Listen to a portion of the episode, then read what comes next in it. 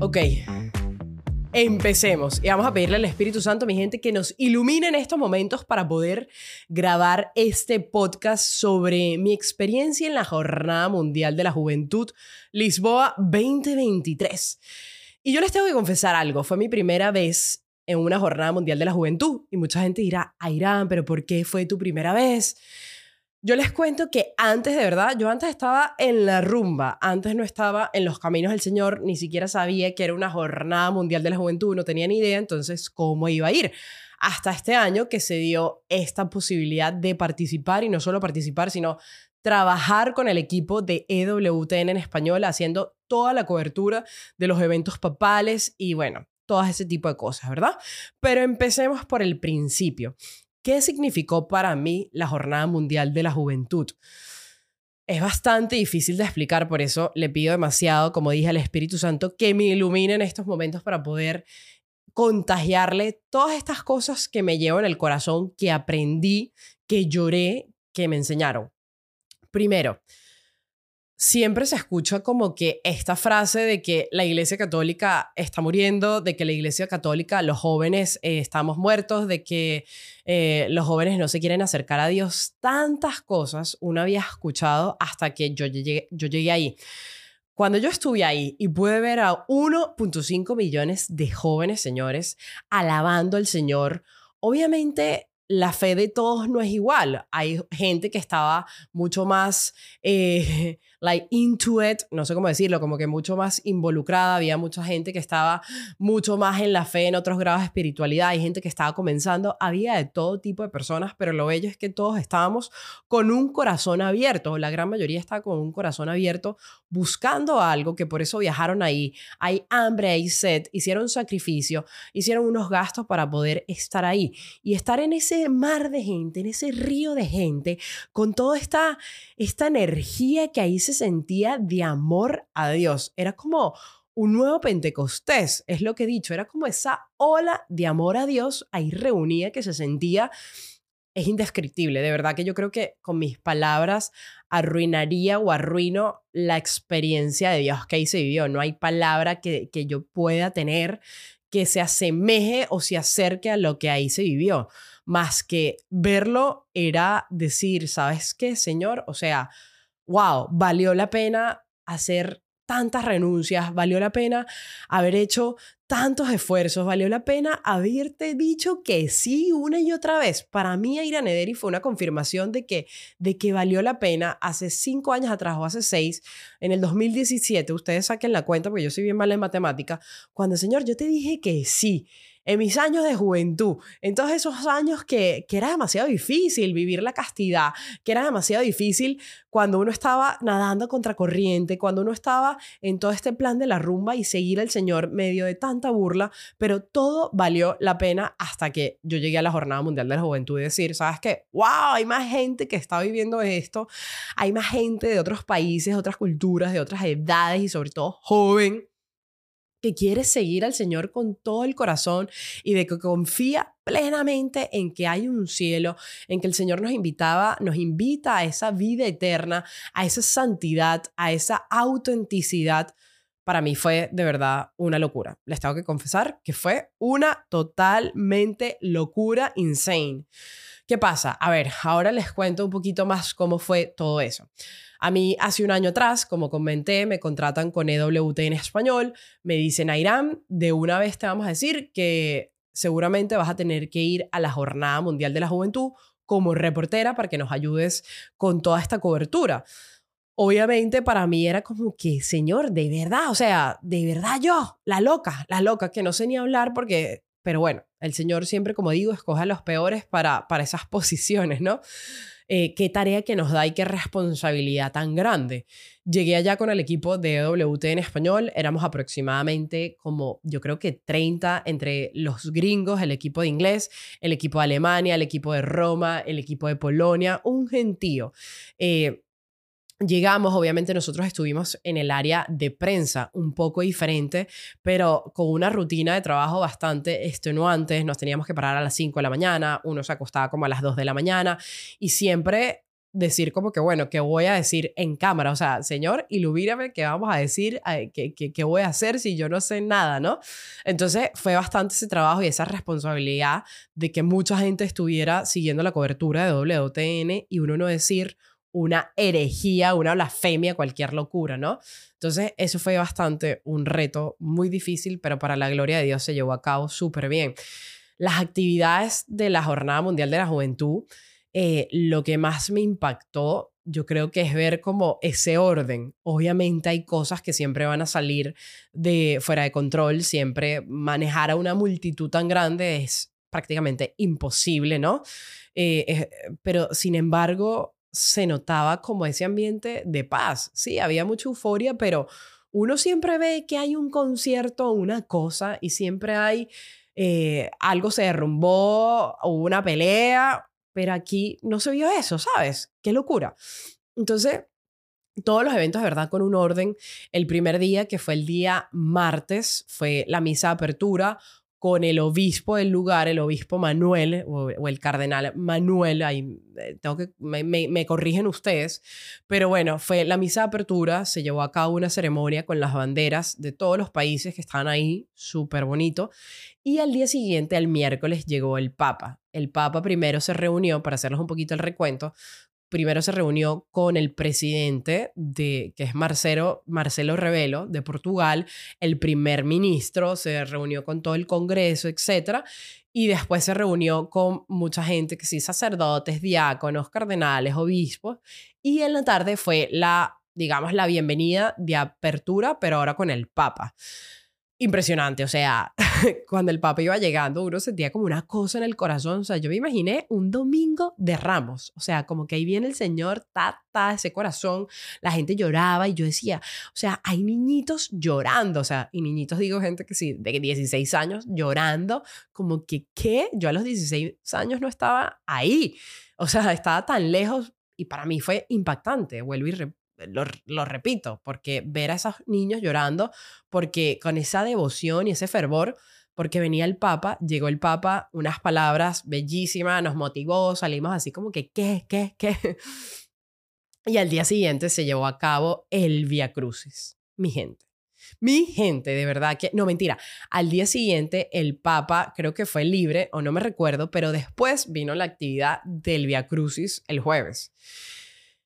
Ok, ¿qué les puedo decir yo de lo que fue eso? Eso fue una cosa impresionante lo que se vivió en ese Via Crucis.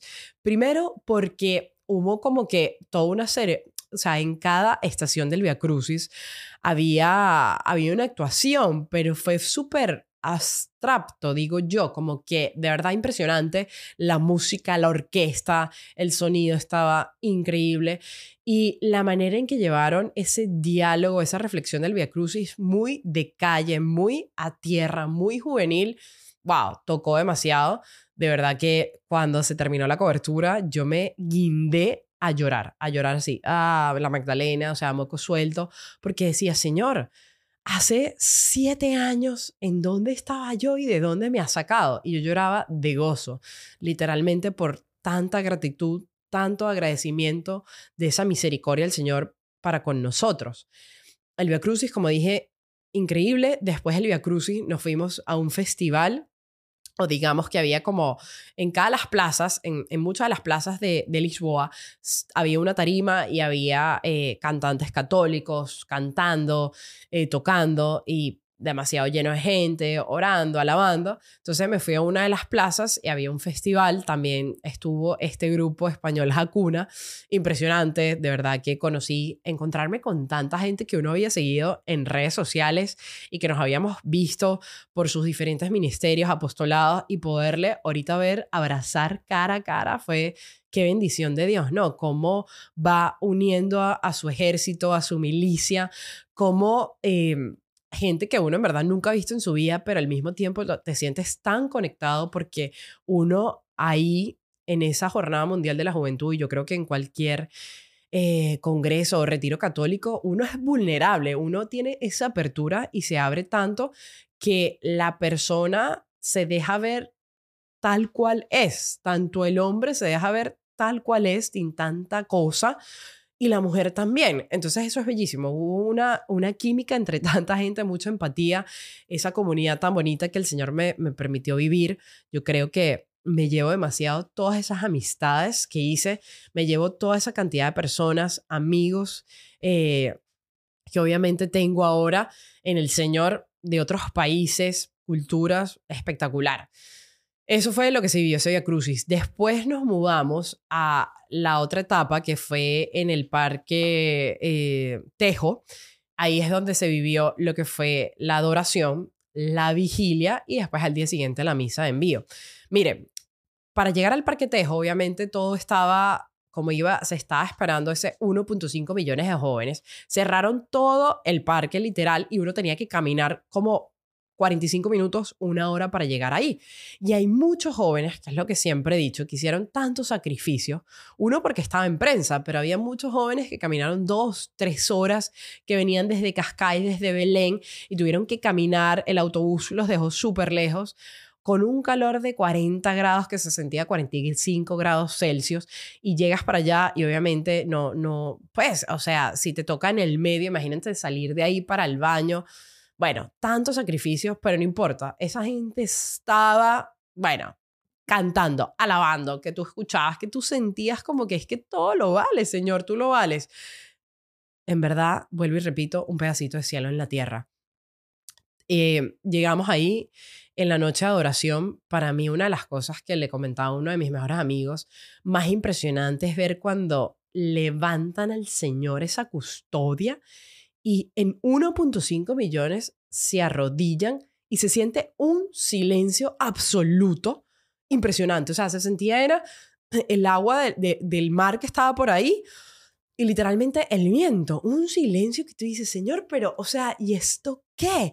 Eh, la piel de verdad lo cuento y se me pone de gallina. Yo lloraba porque cómo se cayó la gente cuando levantan al Señor en esa custodia. Después sale esta mujer cantando un fado, que es esa música eh, tradicional de allá de Portugal, bellísima. Y, wow, estuvimos en esa hora de adoración. Se acaba la hora de adoración, no sé a qué hora fueran, ya como a las 12 de la noche, y la gente se queda ahí durmiendo, donde estés con tu saco de dormir, con lo que tengas, literalmente. Se quedan ahí. Nosotros, obviamente, terminamos eh, como a, eso de la una de hacer la cobertura. Nos fuimos un segundo al hotel y a las cinco ya estábamos de regreso. Hubo la apertura con todo este DJ católico, eh, que al final lo que yo digo es que, o sea, despertó a tanta gente. Si no, tú le pones a esa gente un violín y no han dormido bien, han estado pasando seguramente hambre, estás durmiendo con sol, hay calor, señores, se quedan más dormidos. Necesitamos que esos jóvenes se activaran, se despertaran ellos y todos los demás. Cuando sale este DJ con esta música, o sea, nos activó a todos, tanto así que cuando llega el momento de la misa final, que es la misa de envío, del envío del joven a la misión, todos estamos así, o sea, eléctricos, activos para la gloria de Dios. Por eso, de verdad, me encantó, porque nos activó a todos y nos, nos preparó para estar con los ojos bien abiertos, los oídos también, para escuchar esa misa. ¿Y qué pasa? Una de las cosas que a mí más me pareció, que me tocó el corazón, es ver cómo no sé cuántos sacerdotes habían, yo creo que habían como 5.000 sacerdotes y todos vestidos de blanco adelante. Y yo decía, Señor, este es el prólogo, el preámbulo de lo que es el cielo. Yo lloraba también, o sea, me la pasé llorando, porque se veía como, wow, era una felicidad, una alegría. Yo no sé cómo expresar esa alegría de no teniendo nada lo sentías todo, porque el todo es el Señor. O sea, ¿cómo tú le explicas a alguien flaca? Es que fue, yo creo que el momento donde se sintió plenitud, donde se sintió demasiada alegría en haciendo un crucis, orando, rezando, ¿no? Haciendo rosarios, cantos. Eh, es una locura, o sea, qué religión, qué ideología, qué denominación de toda esta gente, o sea, qué cosa reúne a tanta gente, si no fue la Iglesia Católica, en esta juventud del Papa, con esto que creó San Juan Pablo II en el 84, o sea, dime en el 85 que firmaron, dime dónde, dónde, se ha visto eso, en un mundial de fútbol, o sea, pero en ningún otro lado, y gente que está orando, y jóvenes de 15, 16, de verdad, mis respetos al Señor. O sea, wow, bendito sea y alabado sea el Señor. Como dije, la iglesia está viva. Una de las cosas que recalcó demasiado el Papa era que la iglesia tiene que ser recíproca. Esa, esa pasión y esa euforia que tiene el joven y el adulto joven con esa sabiduría del, del, anciano, del adulto, tiene que fusionarse, tiene que hacer un abrazo, una entrega de vamos a trabajar unidos. Que en las parroquias el adulto no, no deseche al joven, no le corta las esperanzas, no se juzgue, no se critique, y igual de viceversa, del joven que escuche al anciano, que escuche esa sabiduría que por algo las canas no son en vano y tiene que haber eso. Eso me fascinó. Otra cosa que a mí me marcó mucho es algo que dijo el Papa, que nos preguntó cuando él llega a Portugal y dice, ¿hacia dónde estás navegando? Esa barca en la que andas, ¿hacia dónde estás navegando? O sea, ¿qué rumbo estás agarrando?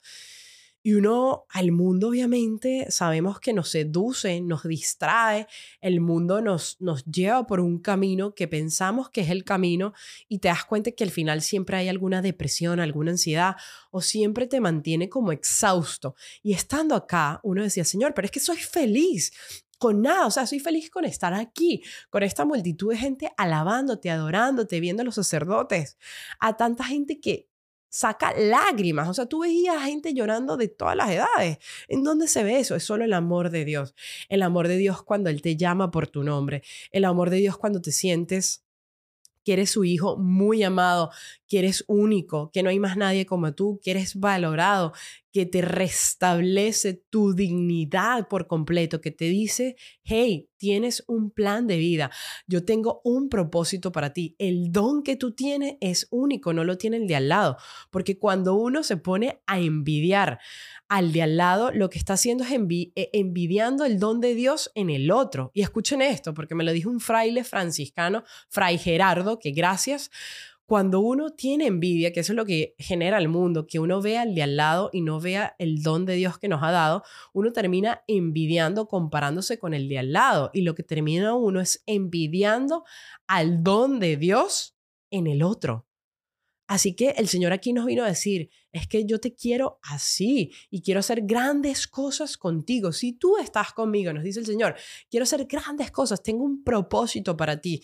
Por eso en esta jornada mundial de la juventud habían creo que aproximadamente 15 santos patronos, entre esos San Juan Bosco, entre eso está... Eh, el beato Carlos Acuti, otras beatas italianas súper jóvenes, San Antonio de Lisboa, San Antonio de Padua que esta gente, imagínense ustedes, era gente como tú y como yo, que tenían un sueño, que tenían ganas y que obviamente se sentían tentados por el mundo y que el mundo les exigía, pero con darle ese sí a Dios, ese sí grande, se le abrieron no fueron puertas, sino ventanas.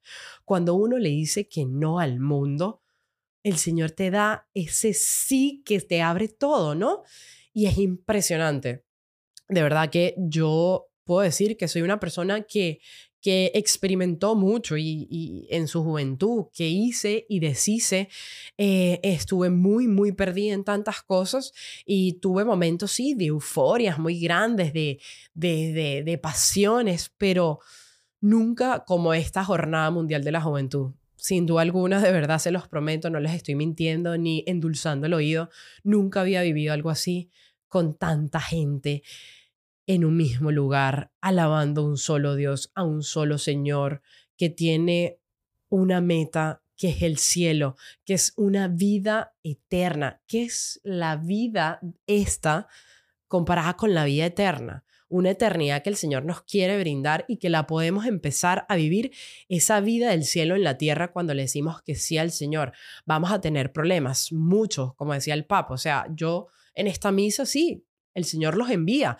Pero después que pase este momento de pasión y euforia, así como ese primer amor, va a haber tentaciones, va a haber problemas. Los problemas no acaban, el mundo sigue, pero uno sí puede cambiar. Uno sí con el amor de Dios puede sobrellevar, como nos dice el Señor. O sea, entrégame todo eso que mi yugo y mi carga es ligera y yo te ayudo y le doy un sentido a ese dolor, a esa soledad, a esa enfermedad, a cualquier cosa, le da un propósito a tu vida y nuestro propósito es hacer el plan de Dios. ¿Y cuál es el plan de Dios en nuestra vida? Que seamos santos con los dones que el Señor nos ha dado. ¿Qué es eso que el Señor, esa perla preciosa, te ha dado? La creatividad, las matemáticas, la belleza. ¿Qué es eso que el Señor quiere sacar a relucir, como lo puso en cada uno de estos santos, no? Y eso es lo que nos invita el Señor y eso fue la Jornada Mundial de la Juventud. Un avivamiento de decir, ¿sabes qué? Creo, Señor, reafirmo y creo una vez más y confío sencillamente en ti una y otra vez y te quiero seguir. Para mí, señores, esta fue eh, mi experiencia en la Jornada Mundial de la Juventud, una experiencia que me llenó de amor, una experiencia que como mujer me hizo sentir valorada, digna, amada, eh, con, con las virtudes que la Virgen María nos da, porque ese fue el lema de la Jornada Mundial de la Juventud, la Virgen María en la visitación. ¿Qué hace la Virgen María cuando se entera que su prima Isabel está embarazada y María estando embarazada y muy lejos de donde estaba su prima en aquella época, se levanta y partió deprisa, o sea, se levantó. Y eso es lo que nos dijo el Papa, o sea, joven, levántate, Adulto, levántate y toma acción y ve deprisa al otro. Sal de ti y ve al otro, porque en el otro encontramos al Señor. En el otro encontramos ese plan y, esa, y, ese misterio que el Señor nos quiere regalar para nuestra vida. Levantarnos es el primer paso, ¿verdad? Y tomar acción, que el Señor, como les dijo a sus apóstoles, vayan y evangelicen. El Señor no le dijo, mira, vaya, agárrate una mochila, este, eh, dale like. No, el Señor vaya y ve, o sea, ve, ve, muévete y ve. Miranda, el perro se, se, levantó. By the way, el perro se acaba de levantar, ese es Miranda que acaba de ladrar y va a ir. Y tomar acción. Así que bueno, para ya recapitular y terminar todo esto, porque creo que allá por muchos minutos, 24 minutos, es, me llenó el corazón, de verdad que Quizás se han escuchado muchas cosas que hubo, que se hicieron o no, pero yo elijo con verle el lado positivo, el lado de el contagio, que no solo nos terminamos contagiando de gripe, sino ese contagio, ese virus del amor de Dios que queremos encender. Es como esa velita que se prendió y ahora se va repartiendo, ta, ta, ta, e irla llevando y decir, el Señor está vivo, el Señor te ama, el Señor te ha llamado por tu nombre, el Señor te dice, levántate, ámame y ve y dile al otro que estoy vivo. That's it. Esa fue mi jornada mundial de la juventud. No lo cambio por nada en el mundo. Le doy gracias al Señor, gracias a la Virgen y gracias a todos los santos. Y gracias a una de las personas que conocí, gracias a una de las personas que pude abrazar, que pude tomarme una foto, que pude entablar una conversación. A todos, de verdad, los quiero, los amo y me llevo algo en el corazón tan, tan grande que si sigo voy a llorar porque no soy digna ni merecedora de tanto y sin embargo el Señor nos llena cada vez más porque no sabe hacer otra cosa que amarnos. Así que bueno, amigos, hasta aquí ha llegado este programa de la Jornada Mundial de la Juventud, mi experiencia. Les pido disculpas si algo se me olvidó, pero bueno, esto es lo que hay, se les quiere y nada, síguenos en nuestras redes sociales aquí, en nuestro canal de YouTube Manual para enamorarse y en Spotify y también en Instagram. Los dejo, mi nombre es Aira Nederi y hasta la próxima. Se les quiere.